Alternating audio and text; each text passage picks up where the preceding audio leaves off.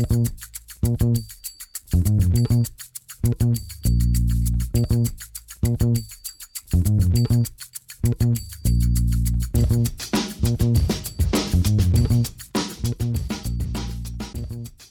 damit hallo und herzlich willkommen zu Football Rausch. Mein Name ist Tim Rausch. Schön, dass ihr wieder eingeschaltet habt. Und wie ihr dem Titel schon entnehmen könnt, wir kommen zum vorletzten Team in der NFC South. In zwei Tagen sind dann die Tampa Bay Buccaneers dran. Diese Serie kommt, wie gesagt, alle zwei Tage online mit einem neuen Team. Heute sind die Carolina Panthers dran, die äh, eine Menge neuer Gesichter haben und auch eine Menge neuer Franchise-Gesichter hoffentlich haben. Nicht nur auf der Coaching-Ebene, sondern auch auf der Spielerebene. Bevor wir in die Detailanalyse des Kaders reingehen, aber wie immer ein kurzer Blick zurück auf die vergangene Saison der Panthers äh, mit der Bilanz, ähm, dann ein kurzer Blick auf den Coaching-Staff, auf die Offensive und die Defensive in der vergangenen Saison und die wichtigsten Abgänge in Schrägstrich äh, Abgänge auf wichtigen Positionen oder Spieler, die viele Snaps gesehen haben. Also ähm, bei den Panthers sind da einige Quarterbacks dabei. So viel kann ich schon mal vorwegnehmen. Äh, dann gehen wir in die Detailanalyse des Teams und ganz zum Schluss wie immer ein kurzer Ausblick auf die kommende Saison, äh, was da so drin ist, was äh, die Bilanz angeht, aber vielleicht auch so ein bisschen einen Blick darauf, äh, was dieses Team schaffen sollte oder was vielleicht so die, die wichtigsten Punkte sind, die das Team erreichen sollte. Kurzer Blick zurück auf die vergangene Saison. Äh, nachdem Matt Rule entlassen wurde, hat dann Steve Wilkes interimsmäßig übernommen, hat das auch ganz gut gemacht, hat die Panthers dann zu einem 7 und 10 Rekord geführt, was für den zweiten Platz in der NFC South äh, gereicht hat. Aber trotzdem musste Steve, äh, Steve Wilkes äh, die Segel streichen und musste ähm, das Schiff verlassen. Für ihn ist jetzt Frank Reich im Amt, ehemaliger Head Coach der Indianapolis Colts, äh, rechte Hand beim Super Bowl-Sieg der Eagles damals gewesen, als Offensivkoordinator unter Doug Peterson.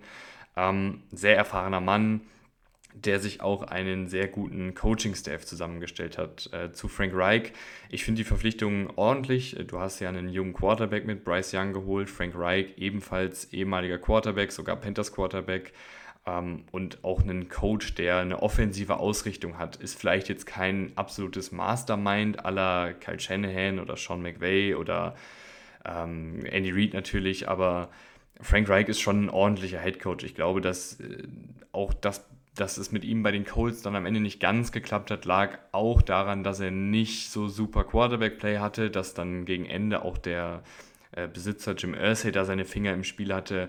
Also da finde ich, kann man schon die ein oder andere Ausrede auch für Frank Reich finden, warum es nicht geklappt hat. Und ich finde, er hat bei den Colts auch ähm, gerade mit Carson Wentz als Quarterback dann auch gute Sachen gezeigt. Also Carson Wentz sah jetzt nicht verkehrt aus unter Frank Reich. Das Laufspiel hat phasenweise sehr, sehr gut funktioniert, war sehr, sehr divers. Ähm, also ich finde, da gibt es schon viele Sachen, die für Frank Reich sprechen. Er hat sich aber auch einen sehr, sehr erfahrenen und sehr, sehr guten Coaching-Staff zusammengestellt. Äh, nicht nur auf der Koordinatorebene, wo er sich Thomas Brown geholt hat, äh, ein ehemaliger NFL-Runningback als Offensivkoordinator, ähm, war auch meist äh, Runningback-Coach dann in der NFL, zuletzt allerdings die rechte Hand von Sean McVay und Tight End Coach bei den Rams. Äh, Defensivkoordinator ist Ijero Evero, der äh, bei den Broncos letztes Jahr äh, in der Defensive in dem gleichen Posten eine sehr, sehr gute Arbeit gemacht hat. Die Broncos-Defensive war ja eine der wenigen Lichtblicke in dieser Broncos-Saison vergangene Spielzeit. Und Evero hatte diese Unit wirklich gut im Griff, äh, gerade auch wenn man bedenkt, dass die Broncos Saison nicht gut verlief, dass die Offensive die Defensive nicht gerade oft unterstützt hat, äh, sei es jetzt die Field Position oder sei es die Punkteanzahl. Ähm, und ich finde, dafür hat dann die Defensive schon echt viele, viele gute Sachen gemacht bei den Broncos. Ähm, und ich glaube auch, dass Evero bei den Panthers einen absoluten Mehrwert hat. Du hast aber auch ähm, einen Jim Caldwell als äh, sozusagen Senior Advisor, also als äh, was genau der dann macht, ist natürlich fraglich, aber der ist auch im Coaching-Staff unterwegs. Auch der war schon NFL-Head Coach, ist ein super erfahrener Mann. Du hast einen D'Angelo Hall, ehemaliger sehr guter Cornerback-Safety-Spieler ähm, als Cornerback-Coach, glaube ich, ist es. Also du hast hier wirklich einen sehr, sehr spannenden Coaching-Staff mit vielen guten Namen, mit vielen talentierten Coaches. Also selbst wenn Frank Reich jetzt keine absolute Masterclass als Head Coach hinlegt, hat er immer noch eine Menge Koordinatoren und Positionscoaches, die, glaube ich, auch einen, einen absoluten Mehrwert mitbringen. Kurzer Blick noch auf die vergangene Saison, was so die Panthers dann gemacht haben. Ähm, Offensive war knapp unterm Durchschnitt in vielen Kategorien, also war gar nicht so schlecht, wie man vielleicht jetzt äh, vermutet in Sachen Yards pro Spielzug, in Punkte pro Spiel, in EPA. Äh, da waren sie äh, ja, leicht unterm Tabellenmittelfeld. Und die Defensive war durchschnittlich. Also die Defensive war in den meisten Kategorien irgendwo so zwischen Top, äh, irgendwo so zwischen 16 und 24 angesiedelt in den wichtigen Kategorien. Äh, beides natürlich dann am Ende eine durchschnittliche Saison. Es gab ein paar Spiele, wo die Panthers wirklich sehr, sehr gut aussahen. Gab aber auch einige Spiele, wo sie halt echt äh, unter die Räder geraten sind, gerade gegen die guten Teams. Alles in allem eine durchschnittliche Saison, spiegelt ja auch so ein bisschen die Bilanz von 7 und 10 wieder. Und ähm, dann hat sich aber dennoch eine ganze Menge geändert. Ähm, in der Offensive sind Baker Mayfield, PJ Walker und Sam Darnold nicht mehr da, also alle Quarterbacks, die letztes Jahr äh, Snaps bekommen haben. Äh, Jacob Eason hat auch Snaps bekommen, der ist auch nicht mehr da. Ähm, DJ Moore ist nicht mehr da, Wide Receiver, sehr, sehr wichtiger Mann, war aber in dem Trade-Paket für Bryce Young mit drin, zu den Bears gegangen. Deontay Foreman ist nicht mehr da, der letztes Jahr als Running Back echt viele gute Szenen hatte. Und in der Defensive brechen mit Matt Ioannidis und Corey Littleton zwei Spieler mit, die halt relativ viele Snaps gesehen haben in der Defensive. Kommen wir aber jetzt äh, zum spannenden Teil, zur Detailanalyse des Kaders. Angefangen mit Bryce Young und Andy Dalton äh, auf Quarterback. Ähm, du hast mit Andy Dalton einen sehr, sehr erfahrenen Mann, der schon äh, für mehrere Teams gespielt hat, der letztes Jahr auch bei den Saints in meinen Augen teilweise gut bis sehr gut aussah, also eine wirklich äh, unterschätzte Saison gespielt hat, der aber wahrscheinlich erstmal diese Mentorenrolle übernehmen kann könnte aber im Zweifelsfall, glaube ich, auch starten und hat das wirklich letztes Jahr gut gemacht. Also das darf man nicht unterschätzen, äh, wie Andy Dalton da in diesem Saints-Team letztes Jahr performt hat. Die Saints hatten wir in der letzten Folge schon, war jetzt nichts super Dolles. Aber der hat das wirklich ordentlich gemacht. Als Ballverteiler, als ähm, abgebrühter Spielmacher äh, sah das wirklich bei Andy Dalton schon ganz gut aus. Äh, du hast auch immer noch Matt Corral, letztjähriger Drittrundenpick, der leider verletzungsbedingt gar nicht zum Einsatz kam. Aber der äh, ja, hat jetzt eigentlich schon wieder seine Panthers-Zeit wahrscheinlich hinter sich, weil eben Bryce Young mit dem ersten Pick geholt wurde. Ähm, wer noch mehr zu Bryce Young hören will, der kann auch gerne nochmal in die äh, Quarterback-Vorstellungsfolgen reingehen. Ich werde es kurz und knapp halten. Ich halte Bryce Young für einen sehr talentierten Quarterback. Ähm, die Größe macht mir, oder die fehlende Größe und die das fehlende Gewicht sozusagen macht mir ehrlich gesagt nicht ganz so viel Bauchschmerzen, weil ich finde, dass Verletzungen in der NFL ähm, auch immer blödes Pech sind, äh, auch immer ein Zufallsprodukt sein kann. Letzte Saison, äh, es gab es noch nie eine Saison, in der so viele verschiedene Quarterbacks gestartet haben und da sind ja nicht jetzt nur irgendwie äh, 1,80 Meter und äh, 70 Kilo schwere Quarterbacks letztes Jahr unterwegs gewesen. Und auch die Panthers wissen ja in ihrer Historie mit Cam Newton, dass sich auch die großen, schweren Quarterbacks verletzen können. Ähm, und es verletzen sich auch die Pocket Passer, es verletzen sich äh, die ganz normalen Standard Quarterbacks, es verletzen sich Backups. Also ist leider in der NFL so, dass man sich da äh, auch mal schnell als Quarterback verletzen kann, auch wenn es jetzt die ganzen Regelungen gibt, um das so ein bisschen zu drosseln. Bei Bryce Young muss man, finde ich, aber da auch zwei Sachen dazu sagen. Natürlich ist er ein bisschen leichter, äh, ein bisschen kleiner und ich glaube, dass Hits da auch mehr wehtun. Und ich glaube auch, dass die Panthers äh, blöd wären, wenn sie jetzt ihn ständig in irgendwelche Quarterback-Laufspielzüge einbinden würden, wo er dann äh, immer irgendwelche Linebacker-Hits einstecken muss. Aber ich glaube, das machen die Panthers nicht. Ich finde, man muss aber bei Bryce Young auch sagen, dass er sehr gut darin ist, ähm, Hits zu vermeiden. Also natürlich hat er auch am College ein, zwei echt äh, dicke Hits mit der groben Kelle eingesteckt. Es gibt aber auch viele Aktionen, gerade wenn er scrambled, äh, wo er sich dann so bewegt oder auch dann so wegdreht, dass der Einschlag eben nicht ganz so hart ist oder wo er dann einfach auch slidet. Also der weiß auch selber, glaube ich, dass er ähm, jetzt kein absolutes Monster, Muskelmonster ist, was jetzt jeden Hit ab kann und spielt auch dementsprechend. Und als Spieler hat er mir am College wirklich sehr, sehr gut gefallen. Ein super spielintelligenter Quarterback, der auch gut zu Fuß ist, der die nötige Armstärke hat, keinen Raketenarm hat, aber dann auch doch einen Arm hat, der äh, alle Bereiche des Feldes bedienen kann. Jetzt nicht immer mit der absoluten Elitehärte, aber schon mit einem guten Zip. Ähm, und ich finde, er hat die Mitte des Feldes sehr gut bedient und wie gesagt, zwischen den Ohren Das ist ja was, was man dann nicht so leicht sieht, wie jetzt einen Riesenarm oder eine tolle Endgeschwindigkeit, aber zwischen den Ohren ist der auch echt auf einem sehr, sehr guten Weg schon am College gewesen. Sehr, sehr gut in Sachen Spielverständnis, Antizipation, Pocketpräsenz.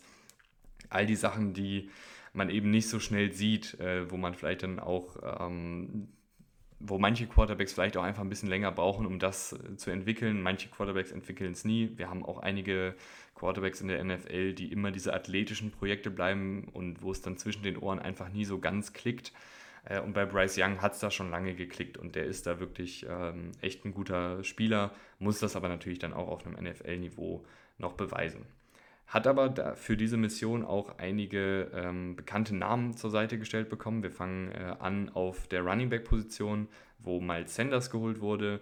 Dahinter hast du noch Chuba Hubbard, der ein guter Backup ist, der so ein bisschen Allround-mäßig unterwegs ist. Äh, Raheem Blackshear hat ein paar gute Sachen als Receiving Back gemacht, aber es wird sich wahrscheinlich viel um Miles Sanders und dann auch mit Abstrichen Chuba Hubbard drehen. Da muss ich sagen, ähm, bin, trete ich ein bisschen auf die Erwartungsbremse bei Miles Sanders. Ich glaube, dass Miles Sanders ein sehr athletischer Running Back ist, der ähm, auf jeden Fall gute Fähigkeiten mitbringt, gerade wenn es darum geht, explosive Plays zu kreieren, weil er halt sehr athletisch ist, weil er auch mal jemanden aussteigen lassen kann.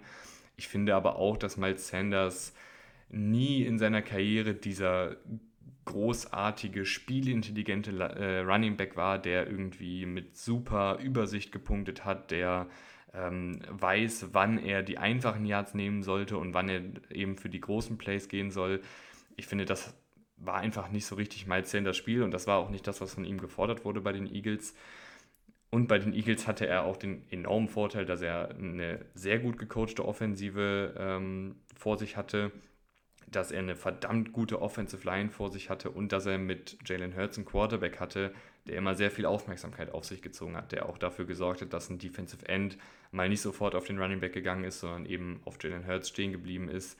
Und dadurch haben sich echt viele Lücken für ihn ergeben. Also das ist dann auch genau sein Spiel, wo er dann sein Tempo ausspielen kann, wo er seine Physis ausspielen kann. Ich glaube aber, dass das bei den Panthers dann nicht ganz auf dem Niveau stattfinden wird, wie es letztes Jahr bei den Eagles war, weil ich ihn jetzt nicht für diesen elitären Allround-Back halte, der äh, super gut in Sachen Spielverständnis, Spielintelligenz ist. Da ist er okay, aber eben äh, auch das ist einfach nicht so sein Steckenpferd. Ähm, Im Receiving Game kann er, glaube ich, auch gut eingebunden werden. Das hat er bisher in seiner Karriere nicht so super häufig gemacht. Äh, hat hier und da mal einen Screenpass gefangen und mal aus dem Backfield eingesetzt worden, aber ich glaube, dass da zumindest von den ähm, athletischen Anlagen auf jeden Fall auch noch Potenzial da ist, dass man ihn da einbindet. Äh, aber du hast auch einen Raheem Blackshear da, der ein bisschen sehr unterm Radar fliegt. Also ich glaube, die wenigsten haben Raheem Blackshear also auf dem Schirm. Der war aber ganz solide als Receiving Back, hat dann ein paar Bälle immer gefangen, gerade ich glaube zum Saisonende hin. Das sah schon ganz ordentlich aus. Auf Tight End hast du äh, eine ganze Menge ähm, bekannterer Spieler mit Hayden Hurst, mit Ian Thomas, mit Tommy Tremble. Und alle drei bringen auch so ein bisschen unterschiedliche Sachen mit. Äh, Hayden Hurst, der klare Receiving Back. Ian Thomas eher so der Allrounder, der mal auch einen Ball fangen kann, der aber auch ganz gut als Blocker ist. Und Tommy Tremble, der eher so dieser klassische Blocking-Tight ist, der auch ganz gut nach dem Catch ist. Aber da hat es bisher noch nicht ganz so Klick gemacht in Sachen Route Running, in Sachen Separation kreieren äh, und so weiter und so fort. Äh, Ian Thomas, ähnliches Spiel, galt mal eine Zeit lang als Rohdiamant, aber so richtig zum Leuchten äh, gebracht wurde der bisher noch nicht. Ob das jetzt in Jahr 5 oder 6 ist es dann für ihn noch passiert, wage ich mal zu bezweifeln, aber ein solider Backup. Hayden Hurst in meinen Augen auch ein bisschen mehr Name als Spieler, also ist auf jeden Fall kein schlechter Spieler, fängt den Ball meist solide, äh, hat ein ganz gutes Verständnis dafür, Separation zu kreieren und Löcher in der Zonenverteidigung zu finden aber jetzt auch niemand, der jetzt super explosiv ist, der äh, sich ständig freiläuft, der jeden Ball fängt. Also da ist manchmal einfach ein bisschen noch Luft nach oben, beziehungsweise da fehlt es ihm einfach so ein bisschen, aber eine, eine ganz solide Receiving Option. Ich würde jetzt nur nicht erwarten, dass er jetzt irgendwie der Dreh- und Angelpunkt der Offensive wird, aber ich glaube, das ist auch gar nicht der Plan.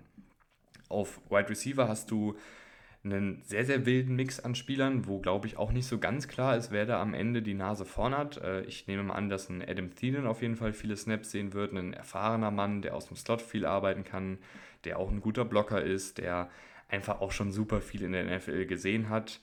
Der ist ähm, immer noch ganz gut, kann dir immer noch einen Ball fangen, kann dir immer noch ganz viele First Downs rausholen, ähm, kann mit seiner Erfahrung einfach sich auch freilaufen. Aber man merkt auch, dass so ein bisschen die Verletzungen, das Alter langsam an ihm nagen. Er ist nicht mehr so super explosiv, war ja nie dieser Überathlet, äh, sondern kam halt viel über Route Running, über Spielverständnis, über seine Catching-Fähigkeiten.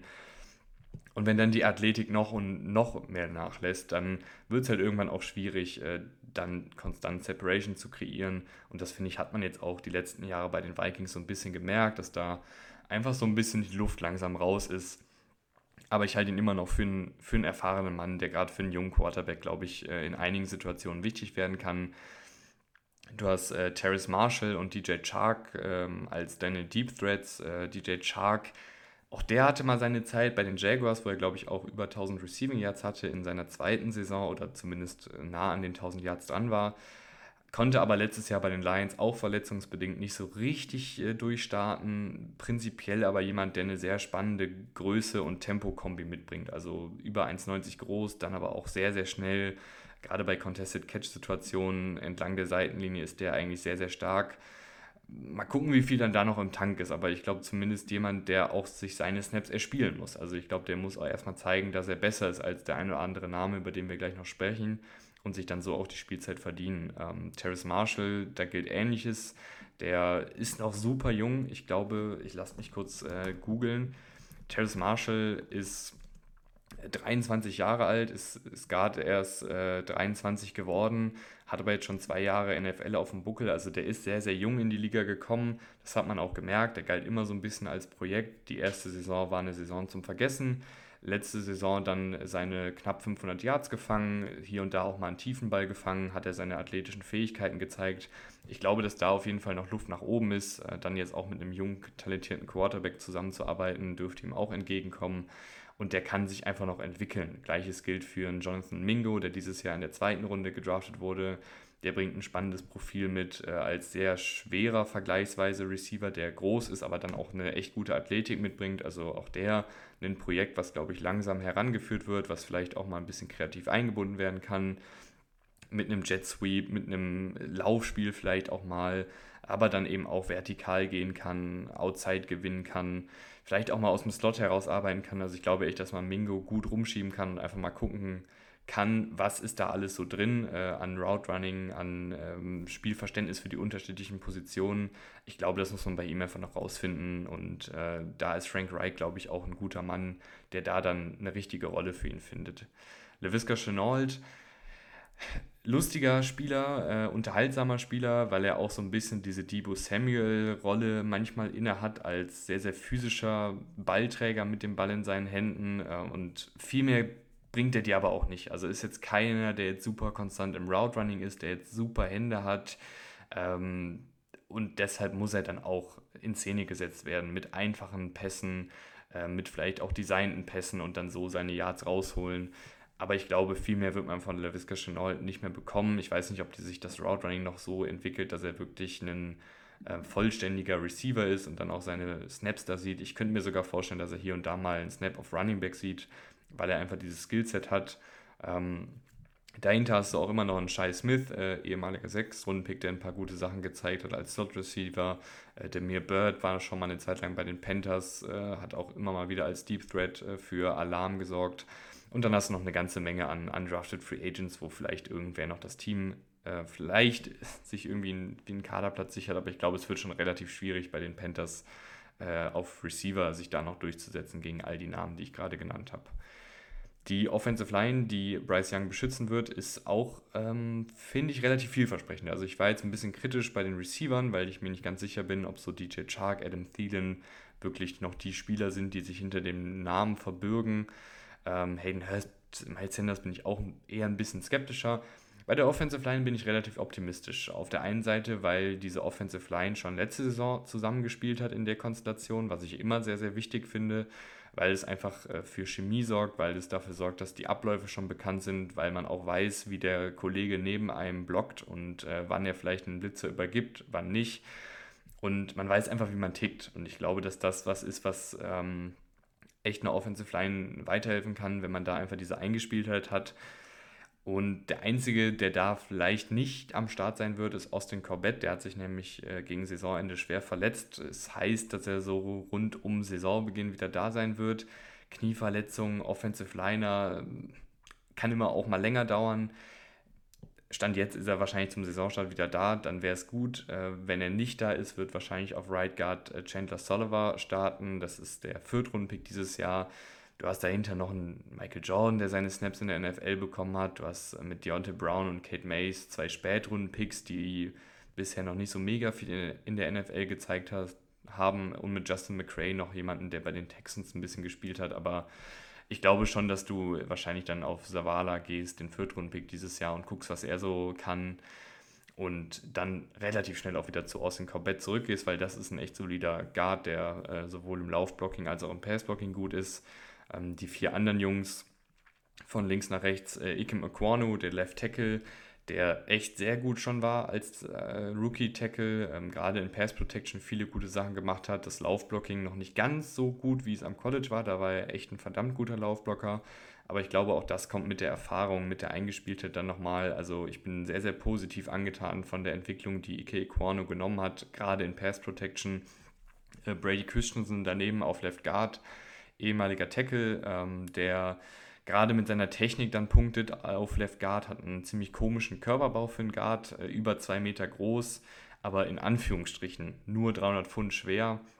Dadurch wird er gerade gegen sehr, sehr physische Defensive Tackles manchmal ausgehebelt. Nicht der allerexplosivste im Laufblocking äh, und auch nicht dann der allerstärkste, der jetzt äh, ständig die Defensive Tackles nach links und rechts schiebt und da riesen Lücken blockt aber ein rundum solider Guard, der auch noch Entwicklungsspielraum hat. Also wurde er erst 2021 gedraftet. Bradley Boseman auf Center, auch der ein erfahrener Mann, ähm, technisch und vom Passblocking nicht immer so super sauber als Center, aber im Laufblocking eben enorm gut, enorm physisch, äh, auch so ein bisschen dreckig manchmal, äh, aber der kann auf jeden Fall echt ein paar äh, Meter da machen und auch ein paar Lücken frei blocken. Gefällt mir auf Center wirklich gut und auf Right Tackle die ewige Konstante bei den Panthers fast schon. Äh, Taylor Moten, der macht das seit Jahren sehr, sehr souverän. Äh, vielleicht jetzt nie jemand, der einer der besten Tackles der Liga wird, aber immer einer, der ein guter bis sehr guter Tackle ist. Und das ist so viel wert in der NFL. Vor allen Dingen, weil er halt auch bei fast jedem Spiel in den letzten vier, fünf Jahren am Start war, selten verletzt war. Das ist äh, wirklich ein, ein grundsolider oder ein sehr guter Right Tackle. Ähm, und die Panthers können froh sein, dass der da seit Jahren auf diesem äh, konstant guten und verletzungsfreien Niveau weitestgehend spielt. Die Defensive hat äh, eigentlich nicht so einen großen Neuanstrich bekommen. Äh, du hast in der Defensive Line ein bisschen was gemacht. Du hast Deshaun Williams geholt, der ein okayer Rotationsspieler war bei den Broncos, kennt natürlich dann äh, Evero und das Scheme. Das finde ich nie verkehrt, wenn man da jemanden holt, der schon unter dem Koordinator gespielt hat. Äh, aber auch eher ein Pass-Rush-Spezialist. Aber Spezialist ist vielleicht auch ein bisschen übertrieben, weil er jetzt auch kein krasser Pass-Rusher ist, aber halt einfach ein, ein guter Spieler für die Kadertiefe. Bei den Panthers wird er allerdings wahrscheinlich ähm, dann auch relativ viele Snaps am Anfang sehen, weil sie sind da nicht so super besetzt. Ähm, auf Nose Tackle, Schrägstrich Defensive Tackle wird wahrscheinlich Shai Tuttle starten. Grundsolider Laufverteidiger, kein sonderlich guter Pass-Rusher, aber der weiß, wie man einen Lauf stoppt. Und das ist äh, für das Panthers-Team auf jeden Fall wichtig, weil du hast diesen Spielertypen sonst noch nicht so wirklich. Ähm, vielleicht kann auch ein Macon, McCall äh, ein bisschen was zeigen. Letztjähriger undrafted Free Agent, der auch seine Snaps bekommen hat, der auch äh, echt gute Masse mitbringt als Defensive Tackle. Äh, vielleicht ist da noch ein bisschen was drin. Ähm, John Pessini, ehemaliger Sechstrunden-Pick, der bisher noch nicht so super viel gezeigt hat. Äh, vielleicht kann der sich äh, als Defensive Tackle da dann ähm, empfehlen, weil das wären so die beiden, die dann auch echt mal die Masse mitbringen, um wirklich den, den richtigen Nose Tackle zu spielen. Bravian Roy bringt das auch mit, hat aber bisher bei den Panthers echt nur wenig Gutes gemacht als ehemaliger Sechstrunden-Pick 2020. Ähm, also es sind so ein paar Namen, bis auf Scheid Tuttle, eigentlich alles eher so Rotationsspieler, aber irgendeiner muss da wahrscheinlich auch starten neben Tuttle wenn man in der Base-Defensive ist. Aber ich glaube, dass die Panthers auch viel äh, in der Nickel-Defense äh, unterwegs sind, wo dann Derek Brown und Shai Tuttle in der Interior Defensive Line unterwegs sind und ähm, über die Edge Rusher reden wir ja gleich noch. Derek Brown muss man hier aber auf jeden Fall auch nennen, als den mit Abstand besten Defensive Tackle, ein echt guter Laufverteidiger mittlerweile.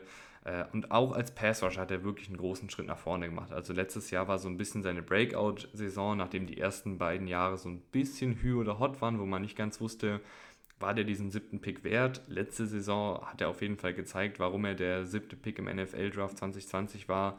Ähm, kommt mit super, super viel Power, hat mittlerweile auch echt einiges an technischer Raffinesse ähm, und ist einfach sehr, sehr schwierig wegzubewegen von seinem Fleck. Das war die ersten beiden Jahre nicht ganz so gut ähm, und das war letztes Jahr dann eben sehr, sehr gut und dann sowohl in der Laufverteidigung als auch als Passrusher echt gefährlich. Ähm, hat als Passrusher lustigerweise nur einen Sack, aber dafür 40 Pressures, was sehr, sehr äh, ungewöhnlich ist. Normalerweise ähm, pendelt sich das dann immer einigermaßen ein, dass man bei 40 Pressures zumindest mal ja, 10 Sacks dann schon auch mal haben kann oder zumindest so 6, 7. Er hatte nur einen. Das sollte dann auf jeden Fall auch, wenn er wieder die gleiche Anzahl an Pressures auflegen kann, ein bisschen nach oben gehen. Dann sieht das auch auf dem Standardstatistikbogen ein bisschen besser aus. Und äh, da kann man auf jeden Fall zufrieden sein mit äh, Derek Brown als Defensive Tackle. Auf Edge hast du mit Brian Burns deinen erfahrenen Mann, der echt immer mal wieder spektakulär ist. Ich finde, es fehlt bei ihm manchmal so ein bisschen an Konstanz. Ähm, ihm fehlt auch manchmal so ein bisschen dieses Power-Element, gerade gegen sehr athletische Tackles, die dann mit seiner echt bahnbrechenden Athletik auch gut klarkommen. Dann fehlt ihm so ein bisschen der, der nächste Schritt dafür. Also, ähm, was mache ich, wenn meine grandiose Athletik und grandiose Technik, die ich auf dieser Athletik aufgebaut habe, nicht mehr funktioniert? Dann finde ich, kommt er manchmal nicht mehr so gut an den Tackles vorbei, weil ihm dann so ein Power-Element fehlt. Ist aber ein echt gefährlicher Passrusher, kann auch mal in Coverage gedroppt werden, weil er da echt eine gute Athletik mitbringt. Ähm, nicht der beste Laufverteidiger, macht da seine Highlight-Plays, weil er eine gute Länge hat, weil er eine gute Athletik hat, weil er dann auch manchmal den Spielzug gut antizipiert. Aber wird hier und da auch mal ähm, aus seiner Gap geschoben, weil er eben nicht der physischste Edge-Rusher der Liga ist. Ähm, das kann man nicht so richtig über Yitor Grossmatos sagen. Der bringt nochmal ein bisschen mehr auf die Waage, ist aber dafür echt nicht so gut als Passrusher. Also Yitor Grossmatos auch so ein Projekt, was nicht so richtig ähm, sich entwickelt hat in den letzten drei Jahren. Letztes Jahr super viel gespielt und trotzdem hat man immer so ein bisschen auf den Durchbruch gewartet. Der ist nicht gekommen. Gerade als Passrusher war das echt nicht so doll. Also da fehlt ihm einfach an technischer Raffinesse. Da kommt irgendwie wenig außer seiner Athletik. Also er versucht dann immer über seine Athletik und seine Länge und sein Gewicht zu gewinnen. Das funktioniert aber einfach dann in der NFL nicht so häufig. Ähm, und wenn es dann da an der Technik ähm, hapert, dann kommt da einfach dann nicht mehr mega viel. Ähm, hinter ihm hast du einen ähm, Amaro Bano, der athletische Fähigkeiten mitbringt, aber nicht so super viel gezeigt hat in seiner Rookie-Saison. Du hast Marcus Haynes, der immer mal wieder für einen Sack gut ist, aber auch der ist ein Pass-Rush-Spezialist, ähm, ein leichterer, kleinerer Defensive End mit gutem Tempo, gutem Antritt. Und dann wird es schon recht dünn. Du hast dieses Jahr DJ Johnson gedraftet, einen Drittrunden-Pick äh, mit einem spannenden Mix aus äh, Tempo, Größe, Athletik und Gewicht gilt aber auch noch ein bisschen als Projekt. Also ich habe ihn selber mir nicht so wirklich angeschaut gehabt im Draft-Prozess, weil der, glaube ich, auch von vielen Experten nicht jetzt als Drittrunden-Pick gehandelt wurde, sondern eher so für die späteren Runden da war. Deswegen kann ich jetzt nicht so super viel zu ihm sagen, aber was ich gesehen habe, würde ich da auch zustimmen. Äh, spannende Athletik, äh, gute Kombi aus athletischen Anlagen, aber dann doch auch noch ein weiter Weg zu gehen äh, als, als Pass-Rusher dann wirklich. Ähm, da wird es dann schon neben Brian Burns manchmal, glaube ich, ein bisschen dünn. Also der Pass Rush und die Defensive Line, ich glaube, die kriegt den Lauf einigermaßen gestoppt. Ich glaube, die können auch hier und da mal auf Quarterback-Jagd gehen. Aber es fehlt, finde ich, dann doch nochmal ein bisschen an Qualität, gerade abseits von Brian Burns und Derek Brown, wenn es dann eben darum geht, äh, den Quarterback unter Druck zu setzen. Du hast noch Frankie Louvu, der so ein bisschen eine Hybridrolle einnimmt, ähm, so zwischen Linebacker und Edge Rusher tauscht, sage ich mal. Ähm, also jemand, der da einfach sehr, sehr flexibel eingesetzt wird, der immer nahe der Line of Scrimmage eingesetzt wird, äh, auch viel als Blitzer unterwegs ist und da einfach so ein bisschen sein Ding machen kann. Äh, Frankie Louvu ist echt ein guter Spieler, ein spannender Spieler, äh, gut in der Laufverteidigung, da ist er super instinktiv, der kommt damit super viel Wumms, der wird dann auch immer gut in Szene gesetzt vom Scheme. Ähm, in der reinen Passverteidigung nicht ganz so gut, weil er da einfach ähm, nicht ganz so die ähm, Spielintelligenz, vielleicht auch die Agilität, das Spielverständnis äh, hat, um wirklich auf hohem Niveau gegen die Titans und Slot Receiver dieser Welt mitzuhalten ist einfach nicht so ganz sein Spiel. Also den muss man wirklich nahe der dann auf Scrimmage lassen und da dann ähm, wild frei rumlaufen lassen sozusagen. Und das kann er dann auch wirklich sehr, sehr gut. Also macht viele Plays im Backfield, ist auch willig äh, gegen die Guards und Tackles und Centers dieser Welt dann ins Duell zu gehen und ähm, dann das Tackle zu setzen. Gleiches gilt eigentlich für Shaq Thompson, der eine deutlich komplexere Coverage-Rolle inne hatte bei den Panthers, der super viel auch gegen Slot Receiver und Tight Ends decken musste und dementsprechend dann manchmal auch nicht ganz so gut aussah, aber eigentlich jemand, der echt gute Coverage-Instinkte mitbringt, der jetzt aber letztes Jahr auch dann in der Laufverteidigung echt nochmal eine Schippe draufgepackt hat. Also was die Tackling-Qualität angeht, hat er deutlich weniger Tackles verpasst, äh, dann aber auch in Sachen physisch gegen die Offensive Liner zu spielen, das hat er auch gut gemacht, obwohl er ein kleinerer, leichterer Linebacker ist. Ähm, also äh, Shaq Thompson einer der, der Leader der Defensive, der sich da wirklich gut entwickelt hat. Ich glaube aber, die Panthers fänden es nicht verkehrt, äh, wenn ein Brandon Smith nochmal einen Schritt nach vorne macht. Der war letztes Jahr ein Viertrunden-Pick mit super vielen athletischen Fähigkeiten von Penn State, hat aber relativ wenig gespielt, weil er auch noch ziemlich grün hinter den Ohren ist. Das war klar, dass der ein bisschen braucht, um in der NFL anzukommen. Aber der hat prinzipiell die klassischen Linebacker-Maße, die einen Frankie Louvu einigermaßen mitbringt, aber ein Jack Thompson eigentlich nicht so richtig mitbringt. Und Brandon Smith könnte dann wirklich dieser ganz, ganz klassische Linebacker sein. Äh, Gerade unter Evero haben sich dann ja auch eher diese klassischeren Linebacker-Typen gut entwickelt. Ich habe jetzt gerade gar nicht vor Augen, wer da letztes Jahr auf Linebacker bei den Broncos auch echt gut aussah, den man vorher gar nicht so auf dem Zettel hatte. Aber ich weiß, dass zum Beispiel sich ein Alexander Johnson, ähm, der jetzt auch schon wieder keine große Rolle spielt, aber ähm, sonst da vor, ich glaube, zwei, drei Saisons bei den äh, Buccaneers so aus, äh, nicht bei den Buccaneers, bei den Broncos aus dem Nix gut war. Äh, der hat sich gut entwickelt dann als dieser klassische Linebacker. Und le letztes Jahr war es, ich sehe es hier gerade, äh, Josie Jewell und Alex Singleton, die sich da ähm, wirklich gut entwickelt haben unter ähm, Evero. Also vielleicht kann er da auch Ähnliches machen äh, mit einem Brandon Smith und dann hat man noch diesen ganz, ganz klassischen Linebacker, der eine Menge Physis mitbringt, der auch sehr, sehr gute athletische Fähigkeiten mitbringt.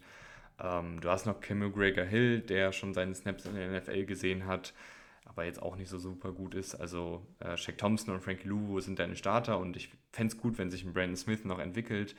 Allerdings äh, haben die Panthers zumindest in der Vergangenheit auch ganz gerne mit Jeremy Chin als Linebacker gespielt.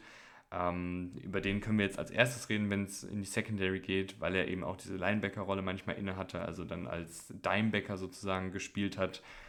Jeremy Chin hat super viele Rollen schon bekleidet für die Panthers. Slot Cornerback, Safety, Linebacker, Blitzer, äh, nahe der Line of Scrimmage seinen, seinen Alarm gemacht und manchmal habe ich das Gefühl, es ist fast ein bisschen zu viel, weil er dann einfach immer so viele Rollen bekleiden muss, weil er sich dann auch vielleicht denke ich mal, so viel merken muss, weil er so viel auf dem Schirm hat, weil er so viele Aufgaben auch übernehmen muss in dieser Defensive, dass das manchmal fast ein bisschen überfordernd ist. Ähm, aber dann zeigt er auch immer wieder, dass er das kann, dass er wirklich in fast allen Rollen gut ist. Nicht immer sehr gut ist, aber gut ist. Und das ist dann auch wieder so viel wert für die Defensive, weil es sie einfach unberechenbarer macht, weil man nicht weiß, was Jeremy Chin nach dem Snap machen wird. Wird er den Titan in Man-Coverage nehmen? Wird er blitzen? Wird er in Coverage tief äh, droppen und als ganz klassischer Safety spielen. Und das macht diese Defensive einfach ähm, unberechenbarer. Das ist ein sehr, sehr spannendes Puzzlestück. Und der ist ein guter Tackler, der ist ein instinktiver Spieler, manchmal natürlich dann äh, auch mit falschen Instinkten, wo er dann in die falsche Richtung unterwegs ist, wo er vielleicht auch ein bisschen zu spät oder zu früh irgendwo ist. Aber ich glaube, das nimmt man auf jeden Fall in Kauf, weil er dir halt so viel Mehrwert bringt als dieses variable Puzzlestück. Ähm, und dann auch die Defensive besser macht. Aber ich glaube, dass manchmal habe ich das Gefühl, es wäre vielleicht ein bisschen einfacher für ihn äh, als Spieler, wenn er halt ein bisschen weniger machen müsste. Aber äh, ansonsten jemand, der echt ein sehr, sehr spannendes Puzzlestück für diese Defensive ist. Äh, die Cornerbacks an für sich, da bin ich ein bisschen pessimistischer als äh, der Konsens. Äh, JC Horn hat, finde ich, viele gute Sachen gezeigt, hat auch alle Anlagen, um ein toller Cornerback zu werden das muss er jetzt nächstes Jahr nochmal bestätigen. Das sah jetzt letzte Saison schon echt ganz ordentlich aus. Äh, viele gute Spiele gehabt, einige Spiele, wo er dann natürlich auch nochmal geschlagen wurde, aber der Mann hat echt viel Potenzial, der muss gesund bleiben. Ähm, und es gab ein paar Partien, wo er dann wirklich auch Lockdown war, wo er fast keinen Catch zugelassen hat.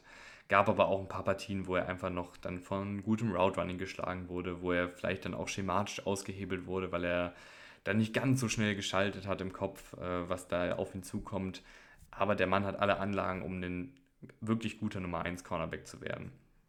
Dante Jackson ist so ein bisschen Mahüma Hot, ist leider auch echt viel verletzt gewesen die letzten Jahre und äh, sein Spielstil ist halt Mahüma Hot. Also es gibt ein paar Spiele, wo er absolut Nummer 1 Cornerback-Potenzial abruft, wo er äh, den gegnerischen Receiver äh, Spielzug um Spielzug äh, in der Tasche hat und wo er dann auch seine Interceptions fängt, wo er dann auch seine Athletik ausspielt. Aber es gibt eben auch Spiele, Spiele, wo er dann mit physischen Receivern gematchupt wird, wo er dann nicht so klar kommt, wo er geschlagen wird, wo er sich verschätzt, wo er nicht gut antizipiert, äh, wo er technisch unsauber arbeitet. Also das ist auch, glaube ich, was, was nicht mehr weggeht. Ich meine, der ist jetzt auch seit 2018 in der Liga, der ist 27,5. Ich glaube, das muss, damit muss man einfach leben, dass der jemand ist, der ähm, ja, seine guten Spieler hat, aber dann eben auch seine schwächeren Spieler hat und das auch so ein bisschen Matchup-abhängig ist, ist prinzipiell kein äh, verkehrter Laufverteidiger. Also ist jemand, der schon da auch ziemlich instinktiv sein kann, der sich auch reinhaut, aber er ist halt auch sehr, sehr leicht, er ist sehr klein und das sorgt dann einfach dafür, dass äh, Running Backs ihn auch gerne mal abschütteln ähm, und seine Tackle-Versuche scheitern. Aber er ist eigentlich ein willentlicher Laufverteidiger und das finde ich ist bei Cornerbacks immer gern gesehen. Aber manchmal, ja, werden dann seine Tackles gebrochen, verpasst er seine Tackles und das sieht dann nicht ganz so gut aus. Dahinter ist es echt sehr, sehr dünn bei den Panthers. Du hast äh, mit CJ Henderson eigentlich einen sehr, sehr talentierten Cornerback, der aber wirklich bisher nichts abgerufen hat in den letzten Jahren oder seitdem er bei den Panthers ist galt ja mal als sehr, sehr talentierter Cornerback. Die äh, Jaguars haben ihn ja immerhin auch an Nummer äh, 9 gedraftet 2020. Also ein sehr, sehr hoher Draft-Pick, der aber einfach sich nicht entwickelt hat, der irgendwie diesen, diesen Sprung in die NFL bisher nicht geschafft hat. Ich rechne nicht damit, dass es diese Saison passiert. Wenn es passiert, wäre gut, weil ich glaube auch, dass er gerade mit der Verletzungshistorie von Dante Jackson auch wieder seine Snaps sehen wird. Aber bin da einfach vorsichtig, was die Erwartungshaltung angeht. Äh, Keith Taylor, 2021 gedraftet in den späteren Runden, hat auch schon seine Snaps gesehen, sah aber auch jetzt nicht sonderlich gut aus. Äh, Stanley Thomas Oliver, einen Siebtrunden-Pick von 2020, der konnte sich bisher auch nicht so richtig zeigen. Also die Kadertiefe hier lässt echt zu wünschen übrig und auch Dante Jackson selbst äh, ist jetzt ja keine absolute Bank auf Cornerback, gerade was die Verletzungshistorie angeht ich könnte mir vorstellen, dass vielleicht ganz zur Not ein Eric Rowe auf Cornerback spielt. Äh, hat er ja früher, glaube ich, in seiner Karriere mal gemacht, bevor er dann auf äh, Safety gewechselt ist. Ist jetzt auch schon jenseits der 30, war jetzt letzten Jahre auch nicht mehr so super, aber ich glaube, dass der zur das auch noch spielen könnte. Ist auch noch so ein variables Puzzlestück für die Secondary, ähm, aber wahrscheinlich eher als Safety eingetragen. Ähm, die, Starting, die Starting Safeties sind aber wahrscheinlich irgendein Mix aus äh, Jeremy Chin, Vaughn Bell und Xavier Woods. Es würde mich auch nicht wundern, wenn alle gleichzeitig viel auf dem Feld stehen und sie mit drei Safeties spielen. Xavier Woods und Vaughn Bell, zwei rundum solide Safeties, die sowohl Strong Safety als auch Free Safety spielen können. Bei Vaughn Bell bin ich mir da nicht ganz so sicher, aber bei Xavier Woods schon. Ähm, beide können aber auch gut rumgeschoben werden, mit denen kannst du echt viel arbeiten, da in der Secondary, gerade mit ähm, Pre- und Post-Snap-Rotationen. Du hast dann auch immer noch einen Sam Franklin, der seine Snaps gesehen hat, äh, das auch manchmal ganz gut gemacht hat. Also Safety, Schrägstrich, äh, Nickel, Cornerback, Hybridspieler hast du hier echt eine ganze Menge. Ähm, deswegen glaube ich, wird das wird da auch gut durchgemixt. Wir werden viele drei Safety-Pakete sehen, wo Jeremy Chin auf dem Feld ist, wo dann aber auch Von Bell und Xavier Woods auf dem Feld sind. Es würde mich auch nicht wundern, wenn dann mal Eric Rowe noch zusätzlich auf dem Feld ist. Also ich glaube, dass die Secondary sich darüber so ein bisschen dann auch rettet, weil ich eben die, die reine Cornerback-Tiefe nicht sonderlich gut sehe. Ähm, und dementsprechend dann auch mehr Safeties mal zum Einsatz kommen. Das waren äh, die Carolina Panthers, das war die Carolina Panthers äh, Teamanalyse. Jetzt noch ein kleiner Blick auf den Schedule, äh, wo es, glaube ich, direkt am Anfang wegweisend wird. Also es ist, ist natürlich bei 17 ähm, Spielen immer so, dass fast jedes Spiel enorm wichtig ist, aber die Panthers starten rein gegen die Falcons und gegen die Saints. direkt zwei Division-Duelle logischerweise. Und wenn sie die beiden gewinnen, dann sieht das, glaube ich, in der Division schon echt nicht schlecht aus. Ähm, das könnte dann auch direkt mal so ein Gradmesser sein, wo man denn so steht im Vergleich zu den Division-Konkurrenten. Äh, die Schedule ist jetzt nicht so super hart. Du hast ähm, noch die Texans, du spielst gegen die Bears, du spielst gegen die Titans, äh, spielst natürlich auch gegen die Division, die nicht so super gut ist. Ähm, zum Ende hinaus auch nochmal gegen die Packers. Wer weiß, wo es da so jetzt hingeht äh, in der Post-Rogers-Ära. Ähm, also du hast da schon echt ein paar machbare Spiele gegen die Coles, weiß man auch nicht so genau, was man da bekommt. Ähm, und deshalb sind die Panthers bei mir bei 8 und 9 rausgekommen, was finde ich relativ optimistisch ist. Also ich halte viel von Bryce Young. Ich gebe ihm hier auch so ein bisschen die Vorschusslorbeeren, dass ich denke, dass das schon relativ schnell, relativ gut klappen wird. Ich gebe auch Frank Reich ein paar Vorschusslorbeeren, weil ich ihn für einen soliden bis guten Coach halte. Und ich denke, dass er in Kombination mit diesem Coaching-Staff da auch eine Menge rausholt aus diesem Team. Das ist noch ein junges Team auf vielen Positionen, viele entwicklungsfähige Spieler. Ähm, es fehlt, finde ich, an manchen Ecken an, an Elite-Qualität. Also auf Wide Receiver fehlt es für mich an Elite-Qualität. Da wird der DJ Moore-Abgang, glaube ich, schon wehtun, weil den fand ich wirklich verdammt gut. Es fehlt so ein bisschen an Elite-Qualität in der Defensive Line, äh, vielleicht auch in der Secondary hier und da. Also da sind schon ein paar Lücken, die, glaube ich, dann auch im Laufe der Saison, wenn dann leider auch so Sachen wie Verletzungen ein Thema werden, zum Vorschein kommen werden, wo sie dann auch klare Schwachstellen im, im Team haben werden. Aber ich glaube, wenn Bryce Young gut funktioniert, wenn Frank Reich sein Mojo findet, dann kann diese Offensive auf jeden Fall ihre Punkte auflegen, weil dafür hat man echt eine, eine ganz gute Offensive Line. Ähm, du hast einige spannende Skill-Position-Spieler. Und in der Defensive wird es wahrscheinlich auch Spiele geben, die dann Brian Burns in Kombination mit einem Derek Brown entscheidet, die dann vielleicht auch mal an einem guten Tag einen Dante Jackson mit einem JC Horn in der Secondary entscheidet oder ein Jeremy Chin. Ähm, also du hast da wirklich schon ein paar gute Namen, ein paar junge Säulen für dein Team, für die Zukunft und ähm, deshalb glaube ich, dass die Panthers mit 8 und 9 auch ganz gut bedient sind und vielleicht eilt dann ja sogar in der Division ähm, für den Titel. Also ich habe jetzt äh, zwar die Saints kann ich ja schon mal vorwegnehmen als, als Sieger in dieser, nee, die Falcons habe ich als Sieger in dieser Division, aber auch nur mit einem Sieg mehr. Also da ist auf jeden Fall alles drin und ich bin sehr gespannt, was die Panthers ähm, aufs Board zaubern werden. Und in zwei Tagen geht es dann weiter mit den Tampa Bay Buccaneers, äh, mit dem letzten Team der NFC South, wo ich mir habe sagen lassen, dass da ja auch ein bisschen was passiert ist, gerade auf der Quarterback-Position. Da gerne wieder rein